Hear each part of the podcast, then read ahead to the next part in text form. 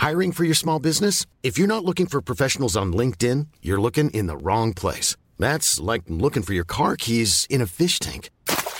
LinkedIn helps you hire professionals you can't find anywhere else, even those who aren't actively searching for a new job but might be open to the perfect role. In a given month, over 70% of LinkedIn users don't even visit other leading job sites. So start looking in the right place. With LinkedIn, you can hire professionals like a professional. Post your free job on linkedin.com slash spoken today.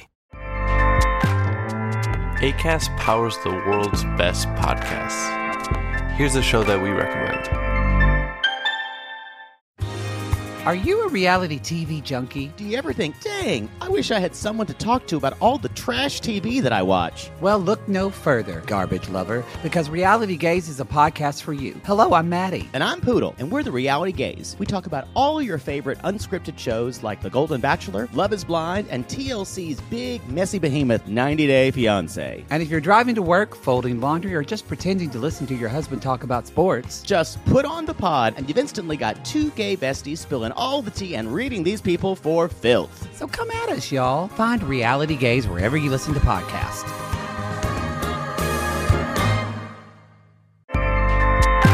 ACAST helps creators launch, grow, and monetize their podcasts everywhere.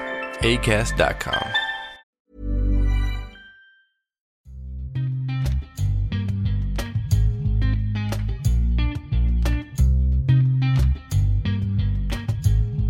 Så, varmt välkomna ska ni vara till ytterligare ett avsnitt av Duo SSL eh, med mig Samuel och Gurra som vanligt.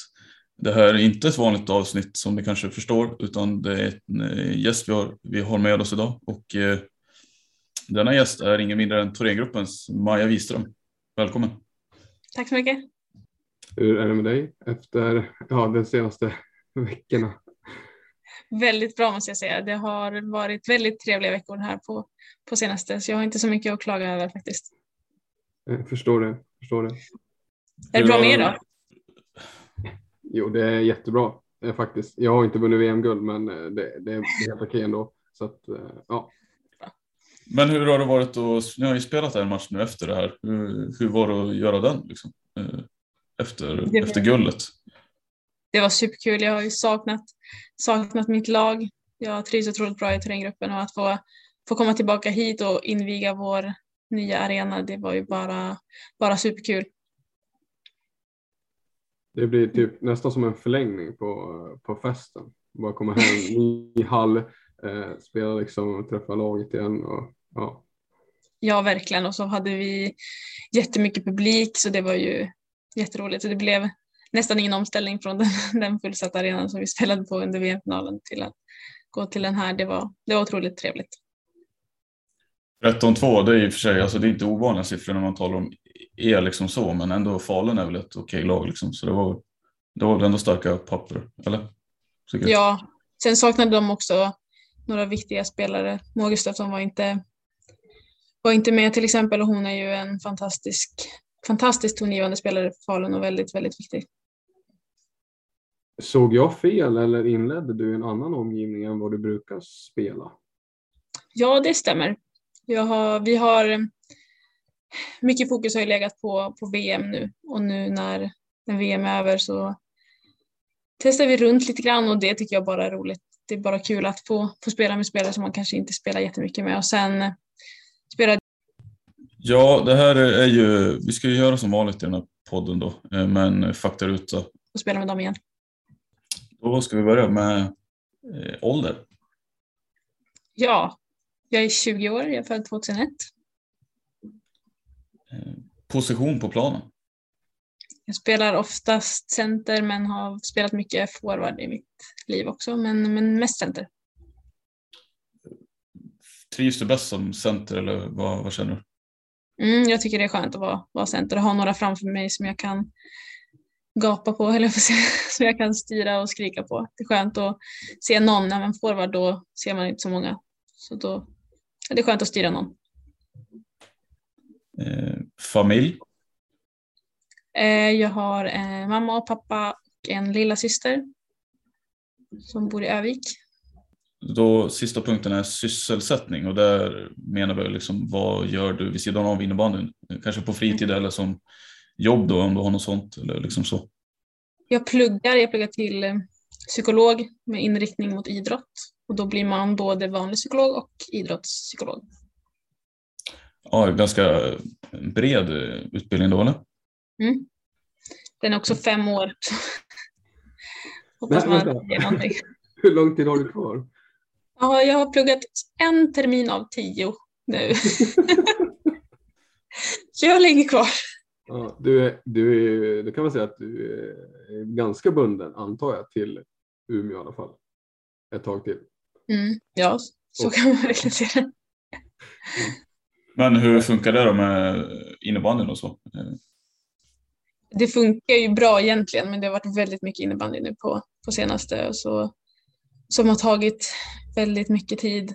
Och eh, då när man är ledig så är man kanske inte superladdad på att sätta sig och plugga, men, men det funkar ändå bra, förutom att vi har haft väldigt köttigt schema den här, den här hösten. Kanske inte var den ultimata första terminen att göra just precis den här hösten, men eh, men det har ändå funkat helt okej. Det är lite jobbigt nu efter VM när man ska ta ikapp allt som man, som man har missat, men ändå helt okej. Ja, eh, har det varit värt att vara borta lite så här då? Jag antar att du tänker på landslagsuppdrag bland annat och, och sådär. Har det varit värt nu Ja. efterhand eller? Ja, alltså ja, helt klart, helt klart värt det.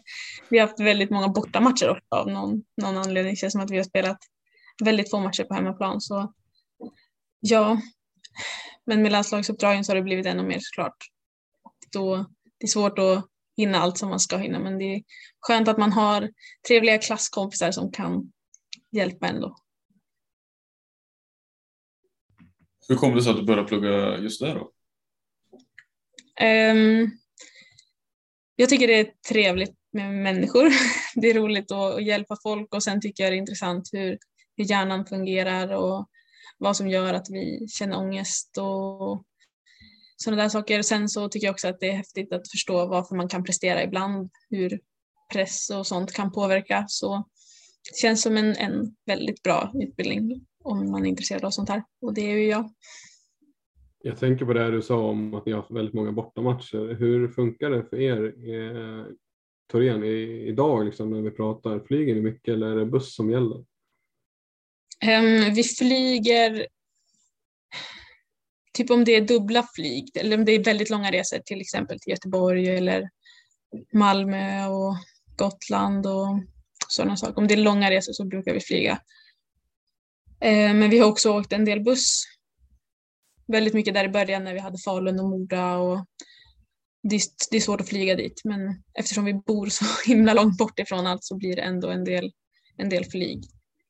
Det är ju någon helt annan sak i och för sig, men jag, apropå just den biten eh, så läste jag en eh, artikel om division 2-lag, tror jag det var, eller division 3 i fotboll i Kiruna som eh, bad om att få bli inplockade i Stockholmsserien för att det spelar liksom ingen roll eh, om de spelar i norra serien. Det var liksom, avstånden var så brutala ändå att de skulle flyga till alla matcher nästan. Så alltså, de skulle så många timmar i buss och vi kan lika gärna flyga till Stockholm. Så att, ta in något där liksom. Jag vet inte, men det är ju någonting med just Umeå eh, också. Eh, inte bara Umeå, Malmö har väl också lite problem. Ibland kan jag tänka mig och ändra har väl sina bekymmer ibland när de måste ta sig över. Men eh, ja, det är intressant det där att just geografiskt. Så har ju ni Mm. era utmaningar liksom. Ja, ja så är det ju. Tråkigt nu när Dalen inte heller är kvar så vi har ju ingen bortamatch som är nära liksom. Närmast är liksom Uppsala så då, då åker Ja, det, är vi då. ganska, det är ganska sinnes faktiskt att det är Uppsala. Verkligen. Det var väl Örnsköldsvik var väl uppe för ett par år sedan också? Ja, exakt. Då var det ju väldigt skönt. En bortamatch som är en timme bort och så råkar man också komma därifrån så då klagar man inte. De vill ha upp igen antar jag, spela mot dem igen. Ja, det hade varit jätteroligt. Verkligen. Finns det några kompisar kvar i det där laget eller är det någon bekanta Mm. liksom? Ja, eh, några bekanta är men det, de är ju mitt i en generationsväxling där. Det är många av dem som jag hann spela med har antingen slutat eller, eller bytt lag. Många har gått från Övik till, till Dalen. Hanna Kristoffersson till exempel. Väldigt duktig. Mm. Ja, men eh, jag har spelat med, med några av dem som, som spelare. Apropå Kristoffersson, när skriver hon på för Torén? Bra fråga. Hon spelar i alla fall i Dalen nu och jag har inte pratat någonting med henne faktiskt så jag, jag vet inte. Men eh, jag skulle inte klaga om jag fick spela med henne igen. Hon var väldigt duktig. Men Gurra, du öppnade ju, eller kanske var jag som öppnade Ör- Örviksdörren nu då, men eh, om vi ska fortsätta. Om, vi, om jag, eller om vi säger Gullänget Krokstad, vad, vad säger du då? Oj, det var tider det säger jag. Nej, det är kanske... Det var ju liksom där allting, allting började på riktigt för mig. Det är ju... Det känns som att det, det var igår fast det är ändå väldigt länge sedan. Det känns som att jag har hunnit med så mycket sedan jag, sedan jag spelade där även fast det var nyss. Vi ska flika in det för de som inte, det har väl kanske de flesta inte koll på, men det är din moderklubb om vi har förstått saken rätt. Exakt, det stämmer.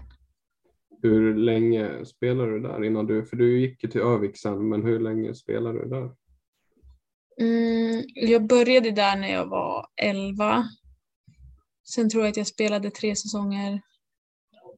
Kanske fyra. Tror jag spelade två. Gud.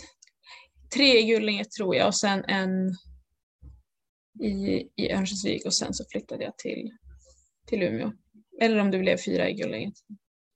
Skulle det- ändå säga att jag spelade tre stycken med deras 02-lag och sen spelade jag en med 01-laget och sen så gick jag till ÖIB, tror jag. Hur, det är väl kanske en jättedum fråga egentligen, men, men du är ju 01 som sagt. Var, och med tanke på var du är idag, var, hur kom det sig att du spelade med noll, de som var ett år yngre då? Ehm, jag började spela innebandy för att min kusin spelade innebandy och hon är 02. Och då så började jag i, i hennes lag och sen min lilla syster är 03 och så började hon också så då blev det som att vi kunde, vi kunde spela i samma lag och så ja, på den vägen är. Märkte du tidigt av, eller märkte du själv tidigt av att du var väldigt duktig på sport?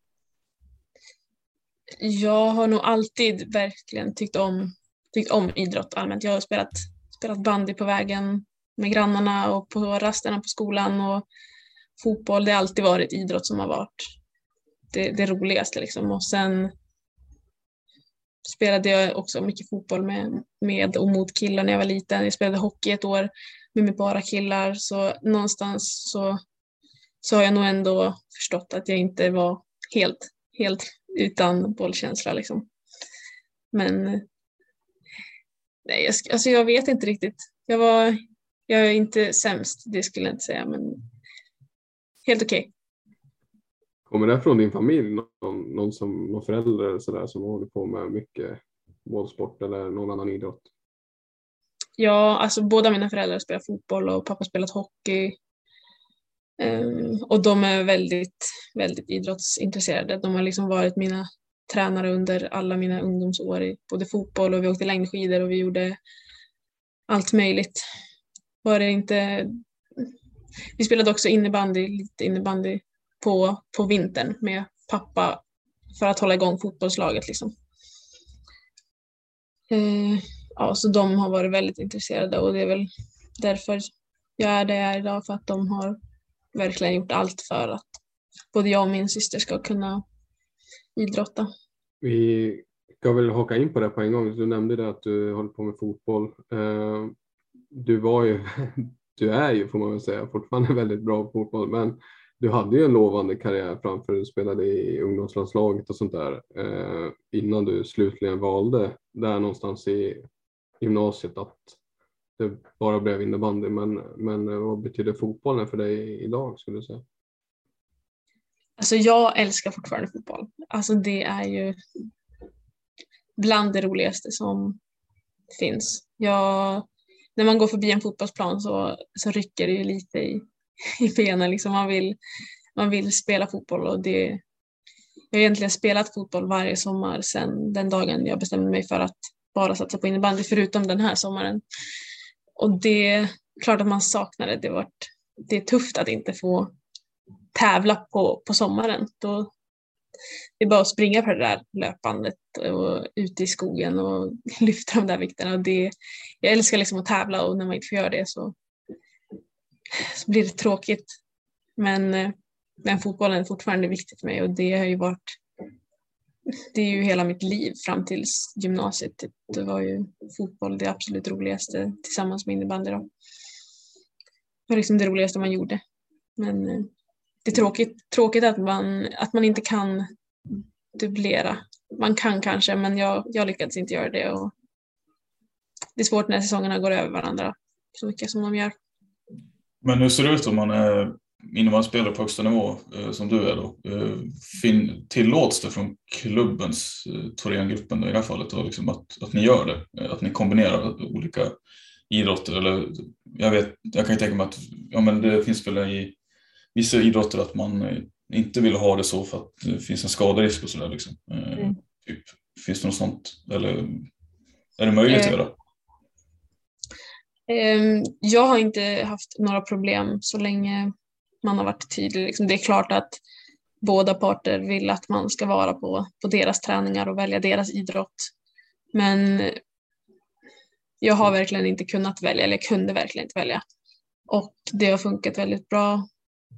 Eh, innebandyn som kanske drabbats mest har varit väldigt förstående och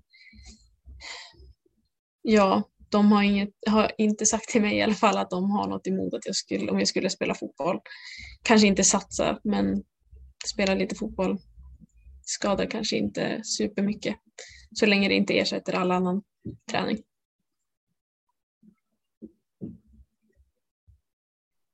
Uh, så jag funderar på. Uh, du spelade i någon säsong där i Övik sen när du var, var 14-15 då. Mm. Uh, och sen så flyttade du upp till Umeå som de flesta känner till. Eh, men berätta, vad, vad var det som gjorde, du spelade fortfarande fotboll då. Vad var det mm. som gjorde att du blev Umeå, att du valde att flytta helt enkelt? Um, det var väldigt struligt det där. Det var, jag kunde ju inte bestämma vilken idrott som jag tyckte var roligast. Då skulle man välja om man ville gå fotbolls-NIU eller innebandy och då var det både RIG och NIU som var alternativen. Och eh, jag sökte också fotboll, eller sökte fotboll i Sundsvall, Övik och i Umeå. Och sen kom jag ihåg att Sundsvall ville ha svar så himla tidigt på om jag kunde tacka ja eller nej. Så då kände jag att jag behövde tacka nej för att annars uteslöt jag ju allting annat. Eh, och sen stod det mellan att jag skulle flytta till Umeå eller bo kvar i, i Övik hemma. Och då bestämde jag mig väl ändå för att jag skulle flytta för att jag kan ju alltid flytta hem om det går åt pipsvängen, men det är svårt att göra tvärtom. Och då var ju, handlade det bara om jag skulle välja fotbolls-NIU eller RIG.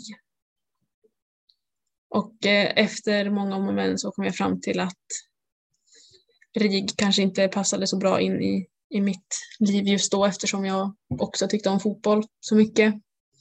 Och det kändes svårt att kombinera fotbollen med RIG som var en, det är ju som en innebandy, verkligen innebandyinriktning på, på allting som man gör under hela gymnasiet. Så det kändes svårt att få tid till någon fotboll. Så då blev det helt enkelt nio fotboll. Och så flyttade jag upp för att spela fotboll och, och innebandy, för det hade jag inte tänkt sluta med. Men eh, hur skulle du, vart skulle du spela innebandy då? Liksom, vad, hur gick dina tankar? Hade du blivit kontaktad av X i det här fallet då redan eller vad? Ja, Jocke ringde mig någon dag och frågade om jag ville spela i X ungdom då i, i allsvenskan. Och sen skulle jag spela i F19 med UMIK.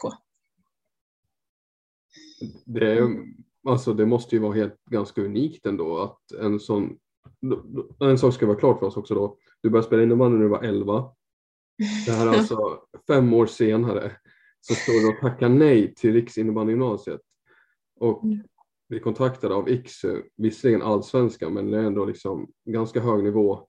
Du är 16 år då, du har spelat innebandy i fem år och mm. tänker liksom spela fotboll vid sidan av. Eller du tänker spela fotboll, sen ska du spela in allsvenskan liksom vid sidan av, bara sådär. Typ. Det låter ju helt ja, jag tycker det säger ganska mycket om dig som spelare och person. Men ja, jag ville bara få det sagt.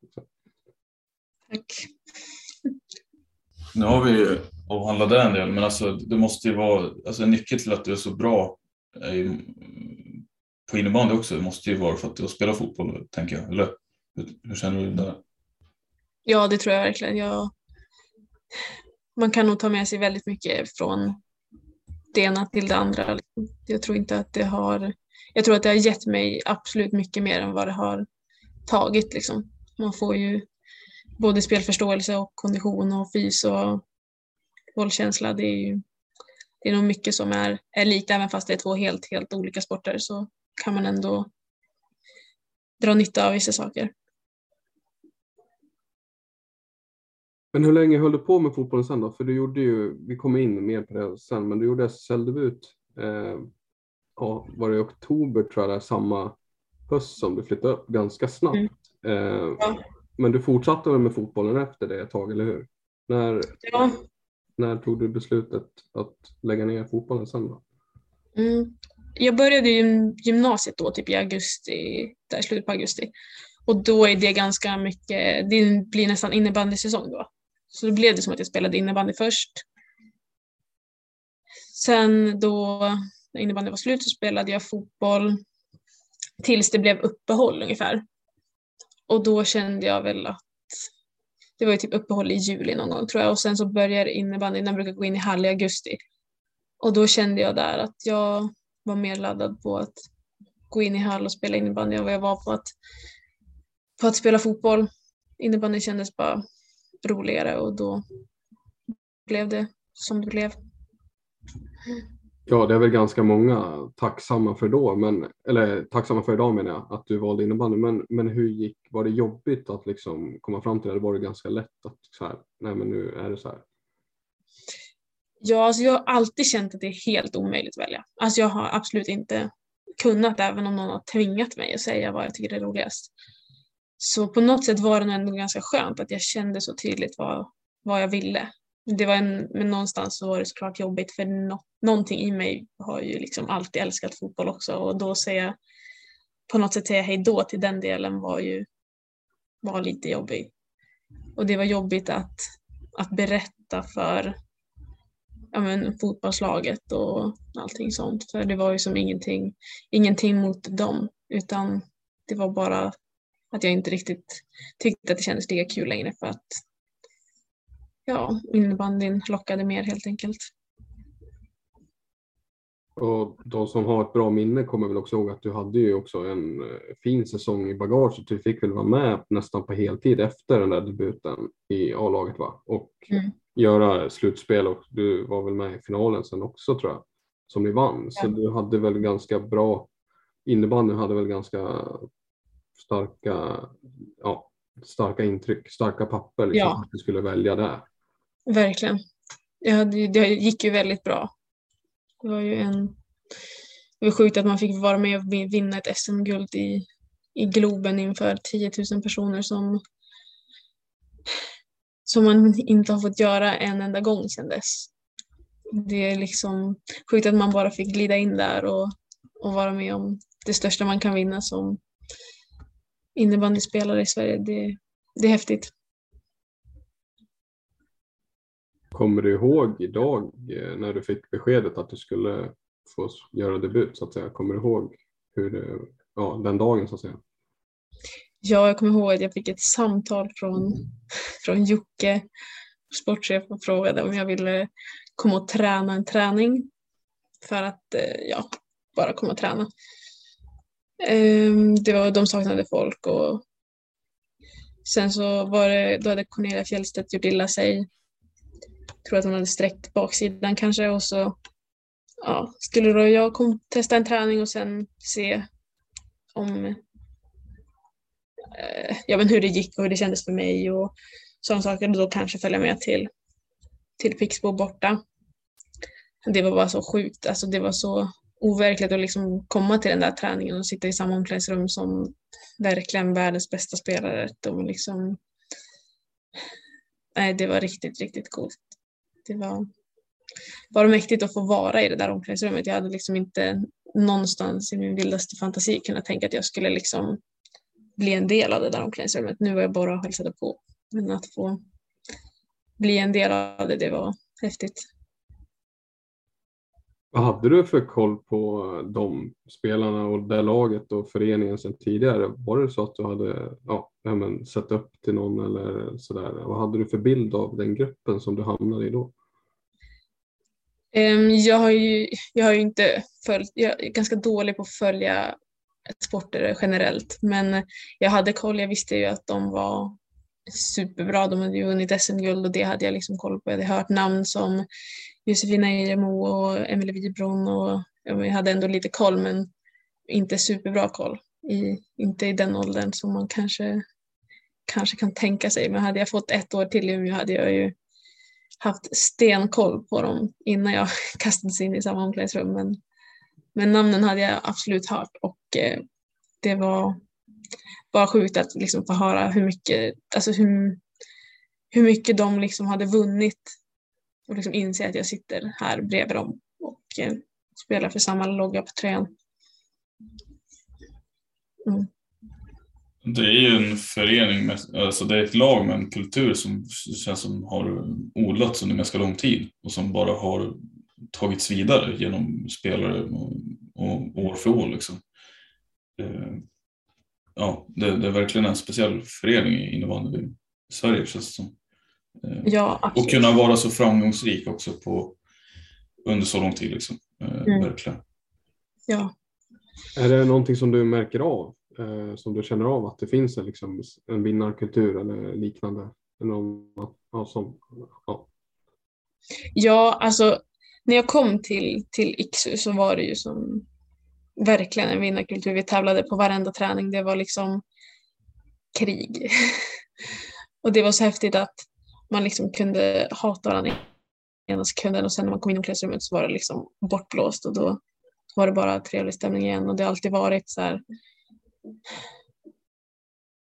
man gör allt för att, för att vinna, man gör allt för varandra, man står upp för varandra hela tiden och eh, det satt liksom i väggarna i omklädningsrummet, i väggarna i hela hallen. Det var som när man kom med dit så, så visste man vad som förväntades av en och vad som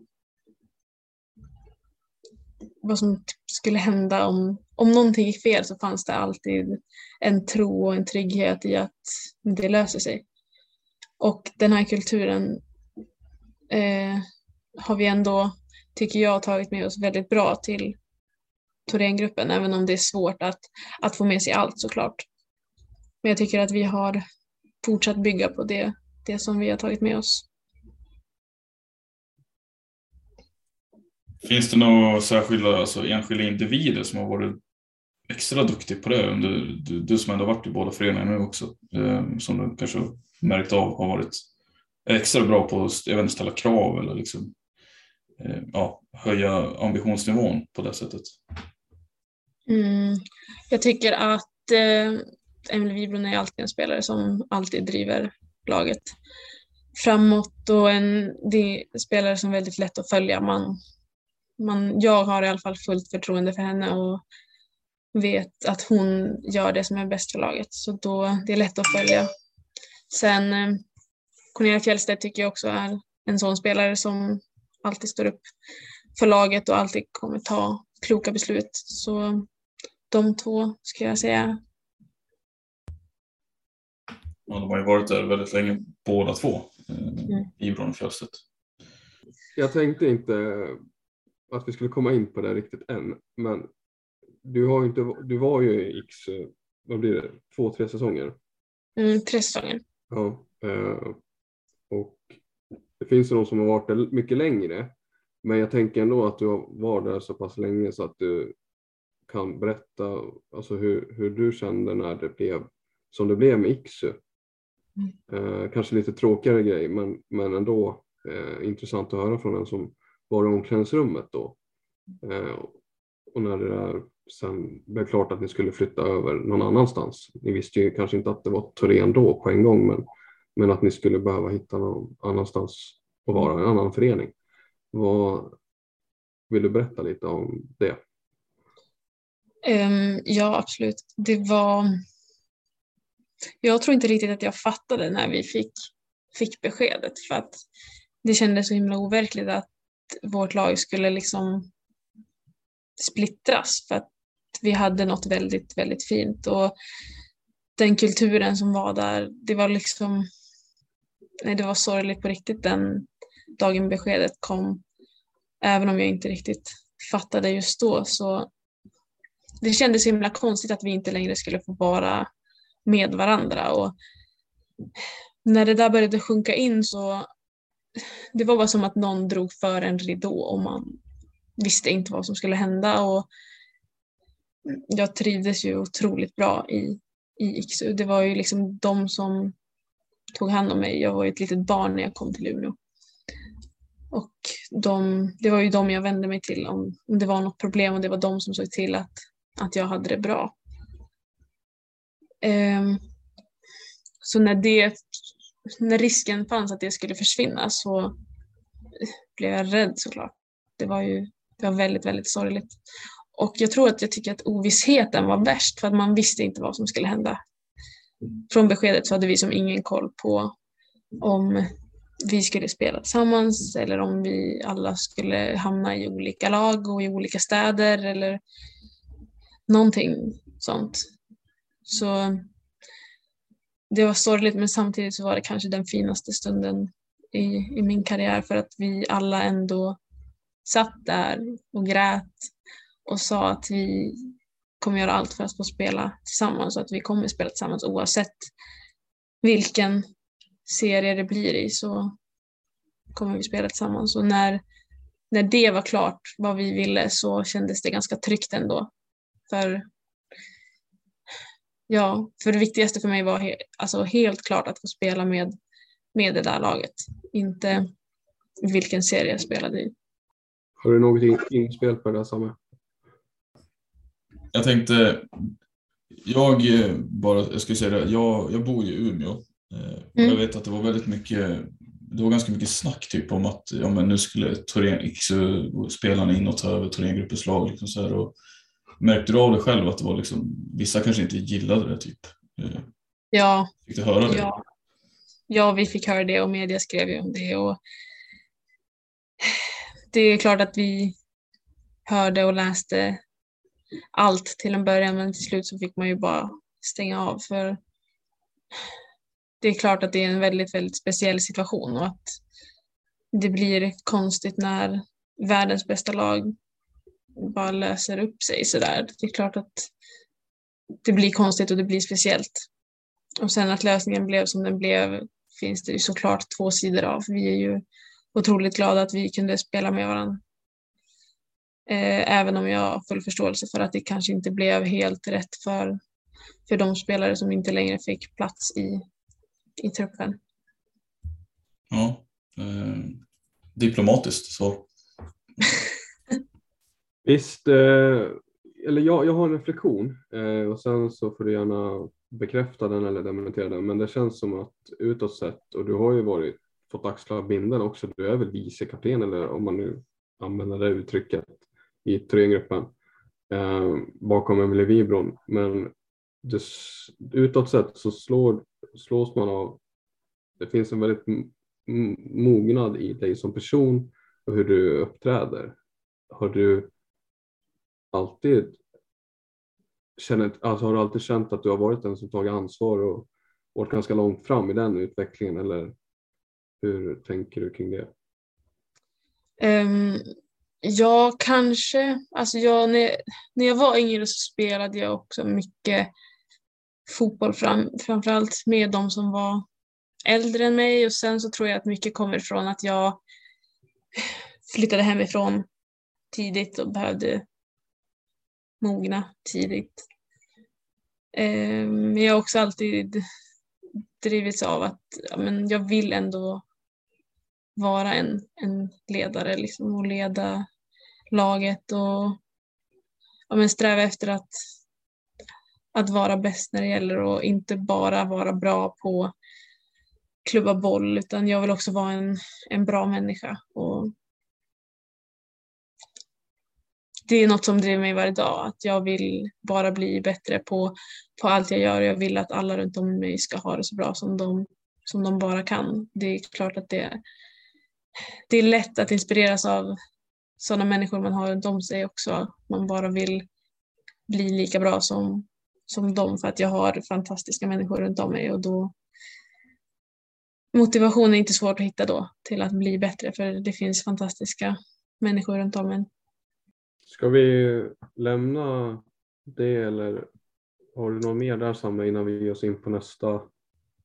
Ja, ska vi prata mer om VM helt enkelt eller har vi mer på den här? Eh, jag tycker vi kan ta oss in där. Eh, det lär kanske dyka upp något, andra, något annat efter vägen men eh, jag tycker vi kan väl hålla oss på den vägen än så länge.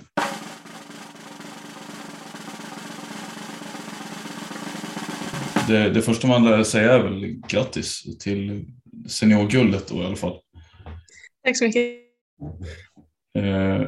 Men, men förutom att ni förlorade U19-finalen då så kändes det som att du hade en väldigt bra turnering i alla fall, eller? Eh, håller du med om det? Ja, under U19-VM så kändes det ändå som att, att eh, ja, men jag kunde ändå prestera förutom, eller för, även fast det, vi, det var väldigt tidigt på säsongen. Det var ju som, eh, man hade inte spelat många, varken innebandyträningar eller innebandymatcher innan, innan det där mästerskapet. Så mm, med tanke på förutsättningarna så tycker jag ändå att jag gör en, en godkänd turnering. Även om man såklart önskar att utfallet hade blivit ett annat. Jag tycker det var en helt, eh, jag såg en bild från när du står och tar emot All Star Team. Eh, eh, så, så är de flesta ganska glada och så ser man Maja så här bara. Helt, ser ut som att hon ska ha ihjäl närmaste person liksom. Ungefär. Ja, Eh, jag tycker det är helt fantastiskt. Du var inte riktigt nöjd ändå? Nej, för mig kommer det alltid vara viktigast att, att laget vinner oavsett, om, oavsett hur det går för mig själv så kommer jag aldrig vara nöjd om, om laget förlorar och absolut inte om laget förlorar en VM-final. Då, då är det svårt att glädjas åt, åt någonting, i alla fall i stunden. Sen när man får perspektiv på det så är det såklart att man man kan vara lite glad för ens egna prestationer om de nu har varit bra. Men kunde ni gjort någonting annorlunda liksom, i finalen eller vad, vad, vad tänker du?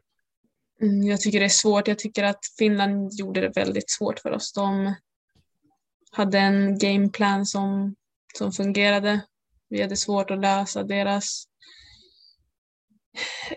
uppspel och de jag har nästan förträngt den här matchen så gott som. Men de gjorde det väldigt svårt för oss och vi hade svårt att komma åt, komma åt dem och skapa de där riktigt farliga målchanserna som behövs för att man ska kunna avgöra matcher. Mm. Vi behöver inte bli långrandiga det, men, men det är intressant att höra ändå. Det är ändå en del av det året som du har varit med om. Mm. Att, eh, och vi har ju förstått att det tog ganska hårt på det just den. Eh, förlusten. Men eh, desto gladare blev ju av det vi ska prata om nu. Så att, jag tänker, någonting jag slogs av under hela VM, från första gruppspelsmatchen egentligen till finalen, som jag tycker du bibehöll. Och du är ju en sån spelare, alltså en energispelare. Det känns som att du hade en bra känsla utåt sett och du hade väldigt bra energi och var ju faktiskt i mitt tycke, det här är mitt tycke, men en av de som faktiskt ledde laget med, alltså på det sättet föredömligt liksom så.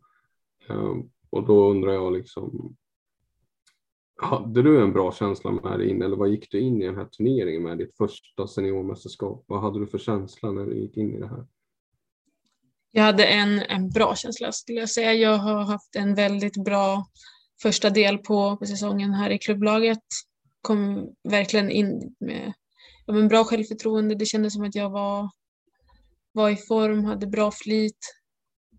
Det flöt på bra helt enkelt. Och det, det var skönt att komma in i, i turneringen med en, med en sån känsla när allting annat kanske är, när det är utom ens kontroll. Liksom. Man har ju ingen aning om hur det är att spela ett, ett riktigt världsmästerskap. Så det var skönt att ha någonting att luta sig tillbaka mot, att jag, att jag hade en bra känsla. Liksom. Och en bekant omgivning också. Verkligen det kan man inte klaga på. Så det var ju också en enorm trygghet såklart. Hur var det då att spela i Uppsala? Eh, var det, fick ni den här känslan av internationell, liksom, internationellt mästerskap? Eller var det som, som vissa tyckte att det var på förhand var liksom en fel plats att lägga mästerskapet på? Eller? Um, jag tyckte verkligen ändå att man fick en internationell känsla. Det var ju det var mycket runt om som gjorde att man fattade, vad, fattade vidden av det. Liksom. Eh, jag förstår ju såklart kritiken att det, det var en för liten arena och, och sådana saker men nu har man ju hört eh, den riktiga historien att det inte riktigt fanns någon, någon annan plats att spela det på och då tycker jag att det var, blev väldigt bra med tanke på, på alla omständigheter som har varit. Sen är det också pandemi och det kanske inte riktigt hade varit lägligt med ännu fler i publiken och det är mycket som, som väger in men jag fick i alla fall en, en internationell känsla även fast det var i Uppsala. Verkligen. Och det är väl viktigt också vad, vad ni som spelare tycker. Jag menar, det är ändå ni som, ska, som, som bidrar och som står utåt sett för det här mästerskapet och som ska spela framför allt. Jag menar, det, mm. det är väl skönt att höra att eh, ändå vissa spelare tycker att det var okej okay att spela. Men eh, vilken roll hade liksom den, det här tidigare U19-mästerskapet? Spelade det någon roll för dig när du gick in i det här nyss avslutade mästerskapet? Eh, på något sätt liksom? Eh, Ja, ja verkligen. Det var klart att man hade med sig det hela tiden. Vi hade, det var ju på något sätt samma rutiner, samma omklädningsrum. Det var mycket som var samma om man jämför U19-VM med, med det här riktiga världsmästerskapet. Um, så någonstans låg ju alltid allting i, i bakhuvudet att man verkligen inte ville hamna i samma situation igen som, som man var i för några månader tidigare. Men eh, jag skulle nog säga att den känslan försvann ändå under tiden. Från början var jag rädd, och, inte rädd, men det fanns med och var ändå någon form av oro från början när man inte hade så bra koll. Men ju längre turneringen gick så kändes det som att vi verkligen hade en god känsla. Liksom. Vi, var, vi var bra på innebandy och vi hade tre femmor som presterade bra i, i, i, samtliga matcher så det kändes ändå som att vi byggde upp en, en trygghet och då försvann den här oron för att det skulle gå, gå som det gick senast. Mm. När man är i Sverige och spelar, såna alltså spelar mästerskap så känns det som att det i många fall bara är, trans, det är transportsträckor fram till eh, alltså medaljmatcherna. Liksom. Eh, kände du att det var liksom, att du bara väntade på att möta Finland eller spela semifinal? Um, bra fråga. Jag tyckte att premiären var otroligt häftig. Det var ju första gången jag någonsin spelade ett världsmästerskap. Att vi gör det på hemmaplan inför så många svenska fans var jättehäftigt. Men jag skulle, skulle ljuga om jag sa att det inte är roligare att spela de, de avgörande matcherna, de matcherna som betyder något. Och eh, ja, det är svårt att spela mot, mot lag som har som enda gameplan att backa hem och försöka stänga igen. Liksom. Det är roligare och när man får lite ytor och, och jobba på, när man, får, när man kan spelvända och det blir lite mer jämnt. Liksom. Men, men alla matcher är roliga och jag kommer kommer alltid vilja spela alla matcher oavsett om, om vi vinner med 20-0 eller 4-3 i en förlängning. Ett av alla era mål som ni gjorde blev ju lite mer uppmärksammat än det andra. Det var väl den här Slovakien-matchen va? Eh, kommer du ihåg den situationen? Eh, nej, vilken, vem är det som var? Nej, var det inte? Jo men det var väl, mötte inte ni Slovakien? De tog ju ut målvakten. I något Jaha, ja. Nu blev jag jätterädd att jag sitter här och har helt fel. Nej. Men Nej, det... Eh, det blev ju lite så här halvviralt typ. Så här, vad håller de på med? Ja, jag, jag kommer inte ens ihåg. Jag kommer inte ihåg vilken match det var, men det var någon av de där första matcherna. Ja. Ja, jag fick en chock. Jag bara, vart är målvakten? Hon gjort illa sig. Varför har vi börjat för tidigt? Har vi liksom spelat igång? Hon var och tejpade fingret. Jag vet inte. Nej. Då... Nej, det är summa summarum. Det är roligare att möta Schweiz än Slovakien kanske. Ja, skulle verkligen säga det. Vi, du sa ju det Gustav, eh, det kändes som att eh, du var en av de som ledde laget på planen under mästerskapet. Dels med din energi liksom, men också med ditt, med ditt spel. Då, eh, och fick ett internationellt genombrott. Har du, känner du samma sak? Och, och sådär? För det är, det är svårt att förneka att det var, det var väldigt mycket som väldigt många som hyllade dig i, i olika medier. Liksom. Eh, har, du märkt, har du märkt av det själv? Um, ja, det har jag. jag har ju... Det har varit väldigt häftigt såklart och väldigt rolig upplevelse bara att få spela VM. Jag hade nog inte räknat med att, jag hade verkligen inte räknat med att det skulle bli, eh, bli som det blev, att det skulle få den, den effekt som det, som det fick. Jag har nog aldrig haft så många meddelanden på alla sociala medier man kan, man kan tänka sig. Så det hade jag verkligen inte, inte tänkt eller förberett mig för. Men såklart otroligt roligt att, att få göra något som folk tycker är bra. Då blir man glad. Men hur är det att dela omklädningsrum med eh, systrarna Kauppi då efter, efter det här? Hur, hur fungerar det när ni samlas, samlades efteråt? Och och så där. Hur var det liksom? Jättebra. Jag har ingenting att klaga på. De är ju fantastiska människor. Det, så det är klart att det, det blir speciellt när vi kommer till och de kanske inte är lika glada. Men det har verkligen inte varit några konstigheter utan vi fattar att det, det är skillnad när vi är i landslaget och när vi är hemma. När vi är hemma då är vi verkligen ett lag oavsett. Det spelar ingen roll om man, om man spelar för, en finsk, eh, för ett finskt landslag eller för ett svenskt landslag eller för något annat landslag för den delen heller. Utan när vi är här så är vi alla på, på samma nivå och då spelar det inte någonting annat någon roll. Hur var det nu vi efteråt då? Fick ni lite semester när ni kom tillbaka till Umeå träningsveckan eller var det bara att köra på på en gång? Det är liksom ner på jorden ungefär. Um, det var, vi kom ju hem på måndag där.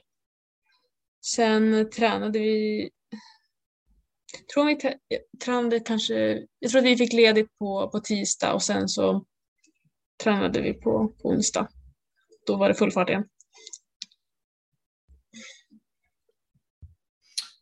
Det lär man ju kanske fråga om också. Hur mycket tränar ni i alltså träningsdagar, träningstimmar eller hur du nu vill räkna på det? Hur mycket blir det för världens bästa innebandylag? Eller är det individuellt liksom, även i ert lag? Eh, ja, det finns eh, individuella skillnader såklart, men nu när vi har bytt hall har vi lite andra förutsättningar för att kunna träna lite mer innebandy. Så vi har egentligen tider måndag till fredag, men vi utnyttjar inte alla. Inte, I alla fall inte just nu. Men eh, framförallt tisdag, onsdag, torsdag tränar vi innebandy och sen eh, ett styrkepass utöver det. Måndagar beror lite på om vi har haft match på helgen eller inte. Har vi haft match söndag så kanske det är återhämtning på måndag, men har vi haft match lördag så kan vi träna måndag också. Um, ja, men eh, oftast ett styrkepass i alla fall, men det kan också variera beroende på individuella upplägg om man behöver kanske mer styrka eller om man behöver rehabba någonting eller kondition och sådana saker. Så det, det varierar och sen det har varit en speciell höst när vi ofta haft två matcher i, i veckan och då blir det också annorlunda med träningstiderna. Men eh, utgångsläget är i alla fall tisdag, onsdag, torsdag främst. Sen är måndagar och fredagar lite flytande. Jag skulle vilja gå tillbaka och eh, höra vad, när du slår den avgörande passen till Emily mm. i förlängningen. Eh, du har varit inne en stund i bytet.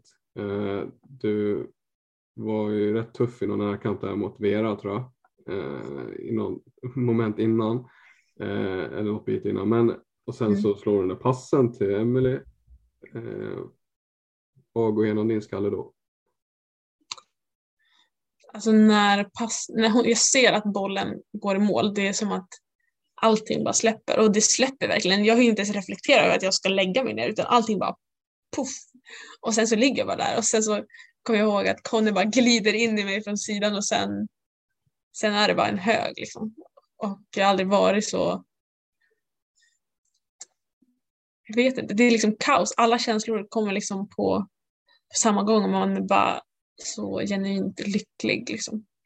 Det är få, eller aldrig, jag har aldrig känt den känslan någonsin. Så det är svårt att beskriva den, men man är helt bara mållös, helt överlycklig. Det låter som att eh, den toppar det mesta. Ja, det, jag skulle inte kunna komma på någonting som slår den, den känslan faktiskt.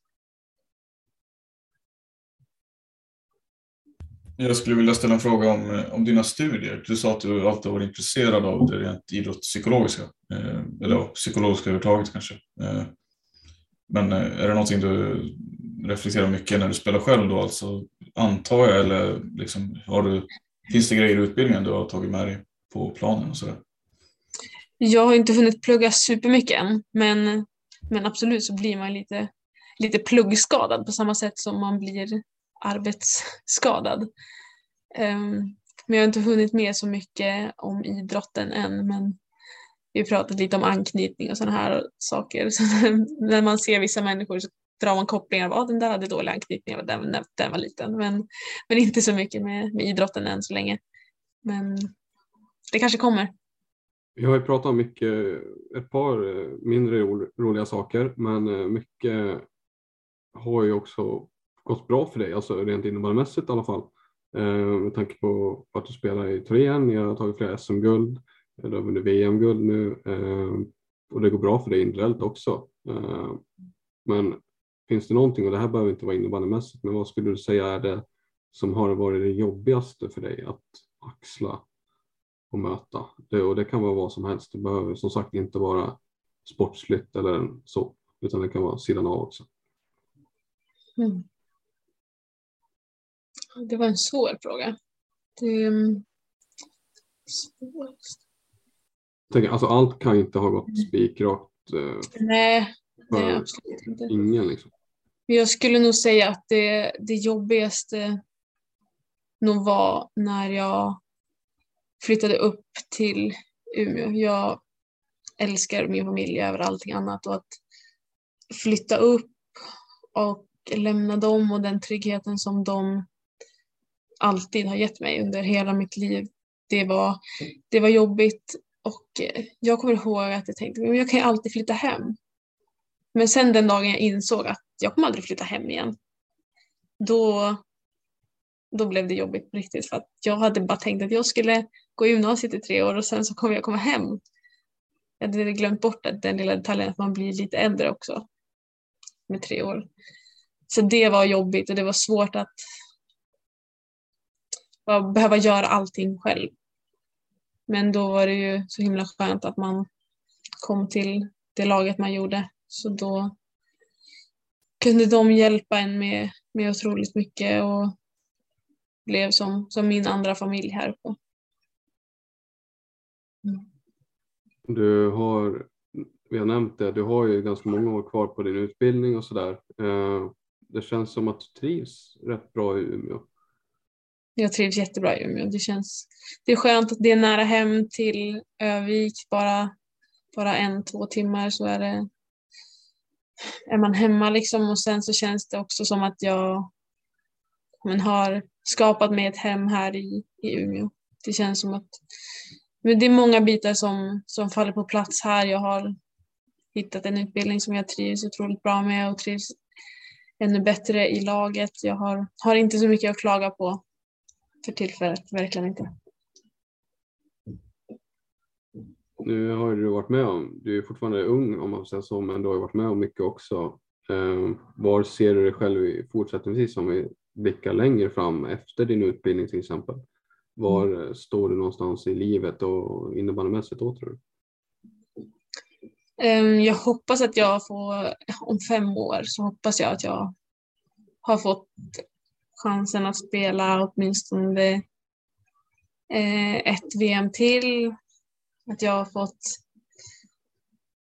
möjligheten att spela fler slutspel och fler viktiga matcher med Thorengruppen. Ehm, ja, sen så hoppas jag också att jag får ett ett jobb som jag trivs med. Skulle också vara väldigt häftigt att få bilda familj, sådana saker. Det ser jag verkligen fram emot att få, få göra. Mm, men jag har inga planer på att sluta spela innebandy om fem år utan jag tänker att jag fortfarande spelar då. Skönt, det var det jag ville höra. Yes. Ja. Bra. Jag tänker att jag ska göra en, en Emily Wibron. Ja, det kommer... Oj, oj. Hon har några år kvar på sitt kontrakt. Ja, det har hon säkert. Det känns som att hon, hon spelar här tills hon inte kan, höll jag på att säga. Det blir- Det blir rullstol ut från hallen. Ja, exakt. Hon, hon spelar tills hon inte kan göra något annat. Ja, det, det måste jag hylla faktiskt. Det, det är en otrolig kärlek för, för laget i alla fall, föreningen. Men, men hur funkar det? För hon skrev väl det när hon var Iksu va? Ja, exakt. Hon skrev ju ett livstidskontrakt då. Men, Eh, och nu spelar hon i Torén. mm. Ja, det är lite rörigt. Men jag tror inte att hon kommer byta klubb i alla fall. Tänker Nej, att hon, nej, det har jag också svårt att se så. Ja. men, eh, ja. Mm. Det Ska vi, ska, Ja. vill du, ska vi röra oss till de avslutande eller vill du? Tänkte du fortsätta? Alltså det är alltid att man går härifrån eh, och så känner man ja, det, det fanns ju det här och det här, de här sakerna liksom. Man, man är tyvärr aldrig nöjd. Eh, Men frågan är om du tycker det känns okej, Maja? ja, ja. Följer er. Ja. ja. Eh, ja, Nej, men när du ändå sitter här va. Eh, så, du har ju, nämnde ju där länge tillbaka under samtalet att du följ, har inte följt sport så där jättemycket. Eh, men finns det någon person som du skulle vilja lyfta fram som extra viktig för dig under din, ja, under din resa hittills? Eh, innebandy eller allmänt i Allmänt. Ehm, då skulle jag... Mm, jag skulle verkligen vilja lyfta mina föräldrar. För jag hade absolut inte kunnat spela innebandy överhuvudtaget om det inte vore för dem. För jag bor lite i skogen hemma i, i Övik och det var långt till träningarna och de var tidigt. Så hade det inte varit för dem så hade jag inte kunnat träna överhuvudtaget. Ehm, jag tror inte att min pappa har missat en enda match som jag har spelat under hela min karriär. Så eh, de två.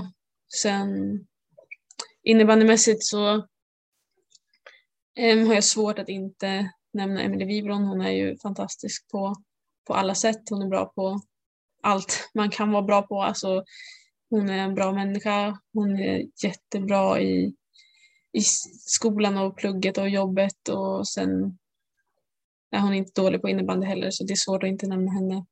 Sen Vera Kauppi är ju också otrolig. Det är ju få människor som kan göra det hon gör på en innebandyplan i så hög fart och svårt att inte nämna dem som otroliga förebilder för, för mig. Och då är det ganska häftigt att få dela samma omklädningsrum som dem. När du då nämner några ett par av dina lagkompisar och sådär, och då kommer jag in på, jag skulle vilja, Iksu eh, Mm. har ju varit väldigt länge den bästa innebandyklubben i Sverige och jag skulle även vilja dra in eh, Europa och världen där också. Eh, för det, det brukar vara samma sak. Men och Thorengruppen, ni har ju också ni har ju fört över den dominansen med den gruppen som kom över så att man får väl applicera det på er också. Men hur länge ser du att ni ska kunna fortsätta vara så framgångsrika och så? Vad, liksom, vad tror du? Vad tror du är liksom, ja, jag tror du vet var jag vill komma någonstans. Mm. Alltså vad som är realistiskt eller vad menar du? Hur länge, kan, ja, hur länge kan ni fortsätta vara på toppen? För som jag ser det och jag tror min kära bror delar det och jag tror många andra delar utifrån också. Ni har ju varit alltså, nummer ett väldigt länge, prenumererat på finaler och SM-guld och sådär. Eh, och det är ju bara ren fakta, men hur länge ser du att det fortsätter liksom? Om man ska tänka långt framåt och så. Mm. Lite lördig liksom. Eh, alltså jag har svårt att se att, att vi någonsin ska hamna någon annanstans. För att det finns ett, ett enormt driv både bland oss spelare men också bland ledningen. Liksom det, såklart kommer spelare komma och gå men det känns som att det finns en kultur i, i föreningen som gör att vi alltid kommer ha ett bra lag på pappret. Sen så är det såklart upp till oss och att göra någonting bra av det och det, det finns ju ingen, ingen garanti för någonting utan man måste ju göra jobbet oavsett men det känns som att jag har väldigt svårt att se att vi kommer ha dåliga förutsättningar för det utan vi kommer ha förutsättningar som gör att vi har potentialen att stå i en SM-final varje säsong om, om det fortsätter så här. Ja, det är också en ytterligare sak jag reflekterat över. Äh, återigen, Emelie Wibron, hon, får som, hon förtjänar i och för sig det, det, som, det här. Liksom. Men, men, eh, och Cornelia Fjellstedt likaså som har varit i, i den gruppen och laget länge. Men, men eh, det känns som att ni aldrig blir mätt Alltså vissa lag går till, ja men nöjer sig kanske lite omedvetet eller medvetet, alltså mentalt så, så kan det ligga en viss typ av, ja men vi gick till final förra året, det var superbra det, mm. världen ramlar inte ner om vi åker ut i semin i år. Liksom. Men, men ni, ni nöjer er inte. Nej. Nej, jag tror också att det är det den här kulturen bygger på lite grann. Att man alltid vill bli bättre oavsett om man vinner med 4-3 eller 10-0 så finns det alltid saker man kan göra bättre eller kunde gjort annorlunda. Och jag tror att vi, vi drivs av varandra att alltid alltid bli lite, lite bättre för att, för att man är aldrig felfri. Även om man såklart gärna vill vara det någon gång så kanske man triggas lite av att, av att man inte ska kunna vara felfri men kanske faktiskt kan det och då finns det någonting i oss som gör att vi kommer göra allt för att bli så felfria vi bara kan. Mm. Och sen så kommer man aldrig bli mätt på att vinna. Det, att få vinna de här titlarna, det kommer jag göra allt för att få göra. Det, även om man kanske borde känna att men jag har ju vunnit här nu så att man inte behöver göra det igen så det känns bara orimligt att jag inte skulle vilja uppleva den där känslan igen som, som det var på VM-finalen till exempel. Det, jag kommer göra allt för att få ett till sånt ögonblick i, i karriären. Det båda gott för, för er. Mm. Det gör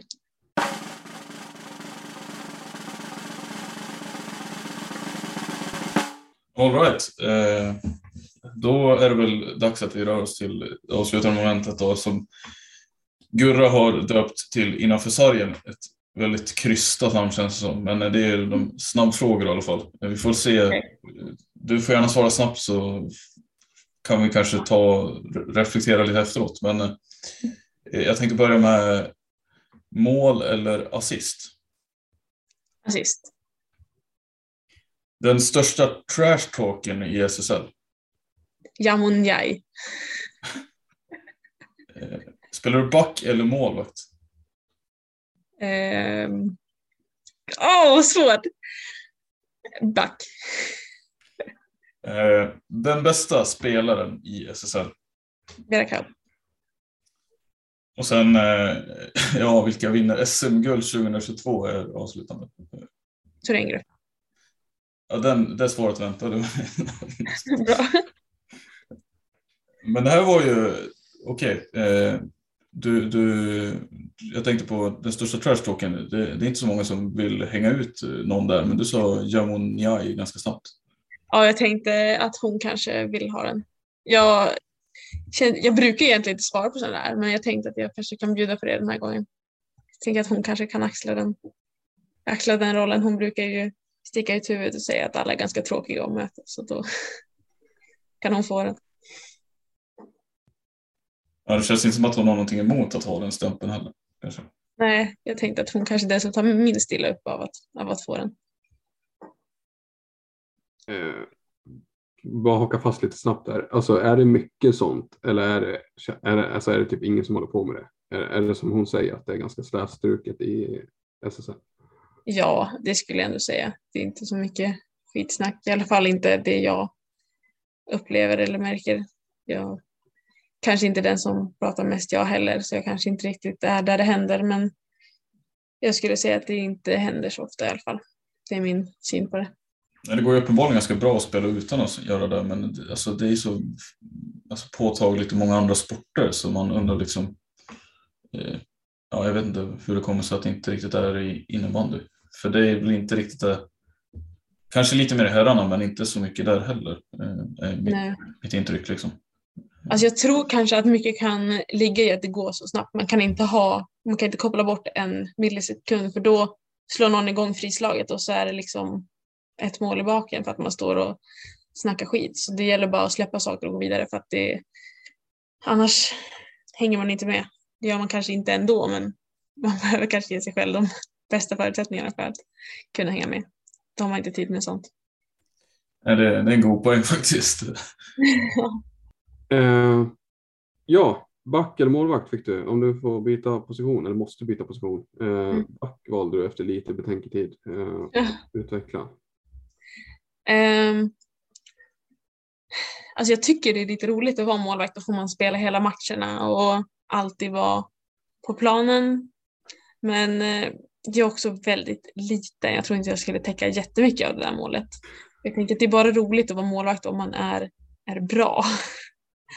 Så det är inte så roligt att släppa in mål. Så då fick det vara back istället. Men back är ganska roligt också. Man får mycket boll i alla fall. Vad sa du, assist istället för mål? Mm. mm Okej. Okay. Eh, kanske inte behövs någon förklaring? Eller? Nej, det såg vi på VM-finalen. Ja. Nej, men det finns väldigt många spelare runt om mig som älskar att göra mål och då tänker jag att jag passar hellre dem så att de får göra mål än att jag ska göra det, även om det är kul att göra mål såklart. Men det är roligare att passa till dem som blir lite gladare av att göra mål än vad jag kanske skulle bli. Någon som aldrig verkar tröttna på att göra mål är Sofia Joelsson. Ja. Hur, hur, alltså, på det temat, hur funkar det? Hur är din roll skulle du säga den? Hon är ju den som gör mest mål. Eh, mm. Vibrons tycker jag känns mer allround. Vad skulle du säga är liksom din roll med, när du spelar med de två? Um, jag skulle säga att jag, jag springer mycket, försöker eh, men vinna tillbaka bollen, öppna ytor och ja, men, jobba hårt. Liksom. Uh, även om jag tycker att jag har kommit in i spelet med boll uh, mycket bättre än vad jag kanske har gjort tidigare när jag spelat med dem så skulle jag ändå säga att att min främsta roll kanske är att öppna ytor för dem, för de är ju otroligt skickliga på att hitta passningar till varandra som gör att den andra får helt öppet mål. Så jag behöver kanske inte blanda mig i allt för mycket där utan jag, jag springer och så gör jag min grej så får de göra, göra sin grej. Det var en eh, grej jag tänkte på också, jag måste ta den, den bästa spelaren i SSL, eh, sa du, Vera Kauppi. Eh, mm. Föga förvånande för ja, det är väl en majoritet som tycker det när vi pratade om det för något avsnitt, när vi pratade om dig tror jag, då tog vi upp det att det var Sandra Haveman som vi pratade med för några avsnitt sedan. Eh, vill jag minnas i alla fall, någon får rätta mig om jag har fel, men då sa hon att ja, men hon tyckte väl att Kauppi var lite överskattad och hon tyckte att hon tyckte helt enkelt att du var världens bästa spelare, eller en bättre spelare än Kauppi åtminstone. Mm. Mm. Wow. Ja, jo, ja visst ja. Det, det är inte så dåligt omdöme kanske. Nej. Men ja, efter det här mästerskapet så har, har hon väl fått rätt i sin eh, idé på något sätt kanske. Eh, hon har ju fått vatten på sin kvarn i alla fall. Eh, hur ser du på dig själv i en sån diskussion? Eh, jag skulle inte riktigt säga att jag är där än kanske.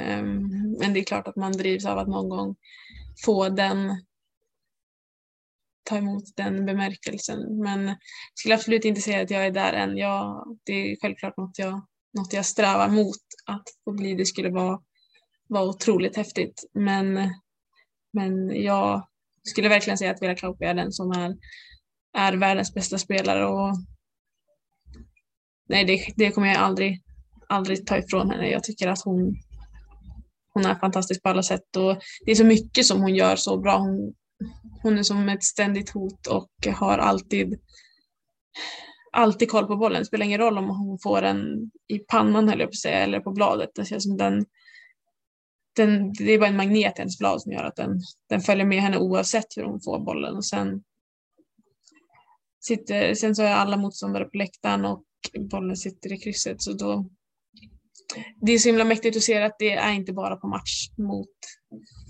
eh, spelare där utan på träningen hon är ju minst lika bra. Sen såklart så kanske man lär sig någonting om henne på träning som gör att man, man blir lite bättre på att inte hamna på läktaren. Men, men man gör det rätt ofta ändå.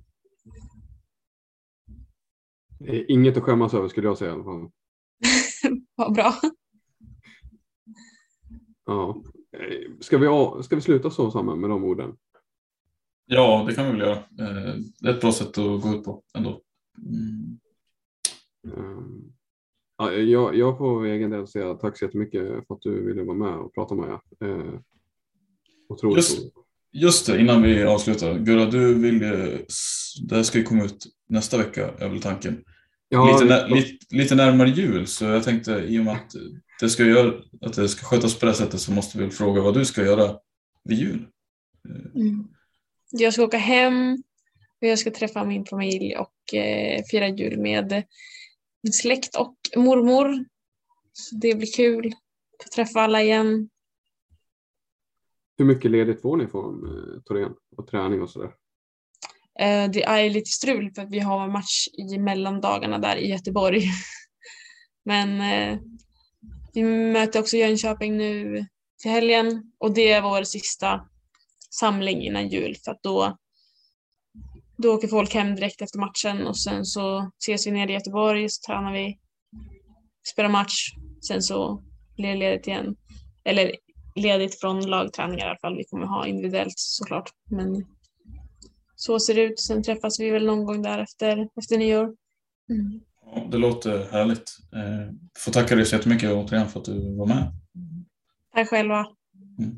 Eh, kör hårt framöver. Det ska.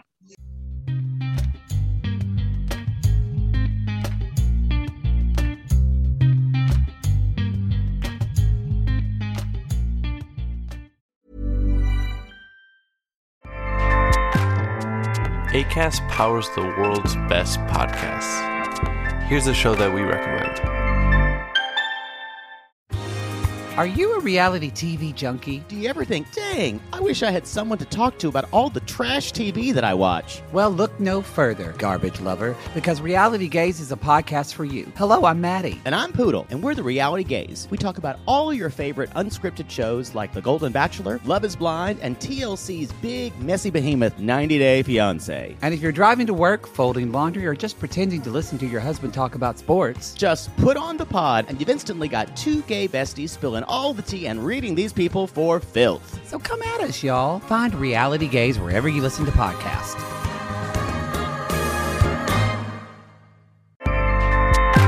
ACAST helps creators launch, grow, and monetize their podcasts everywhere. ACAST.com.